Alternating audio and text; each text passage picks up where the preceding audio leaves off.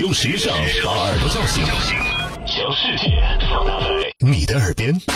时尚之道，你知道梦幻的蕾丝曾经也是男人的爱物吗？曾经有一场时装秀，男模特儿不仅用女士胸贴当装饰，还穿着蕾丝裤袜走秀，那种疯狂的设计，把在场热爱时尚的小伙伴们雷得外焦里嫩呐。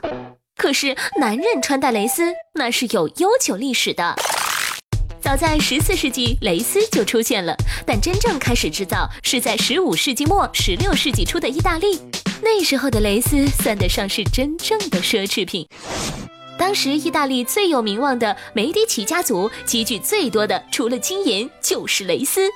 法国路易十四统治时期，不仅女人为蕾丝疯狂，男人也对她极其迷恋。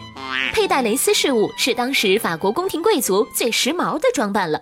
走在街上，放眼望去，所有贵族男子都是一身蕾丝，从领子、袖口再到裤脚，全堆得满满的。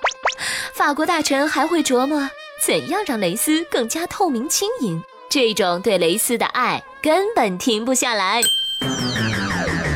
时尚之道与你分享更多美妙生活智慧，关注时尚之道微信，拥有你私人的时尚顾问。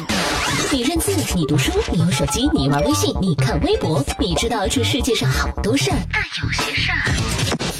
只有时尚知道，时尚知道携手明星名人名主播，只为你说别人不知道的事儿。拿出手机搜索“时尚知道”微信公众号，拥有新鲜陪伴的时尚知道，每天都有收获，有惊喜。别忘了，考拉 FM、蜻蜓 FM、喜马拉雅和凤凰 FM 四大移动客户端也能收听时尚知道。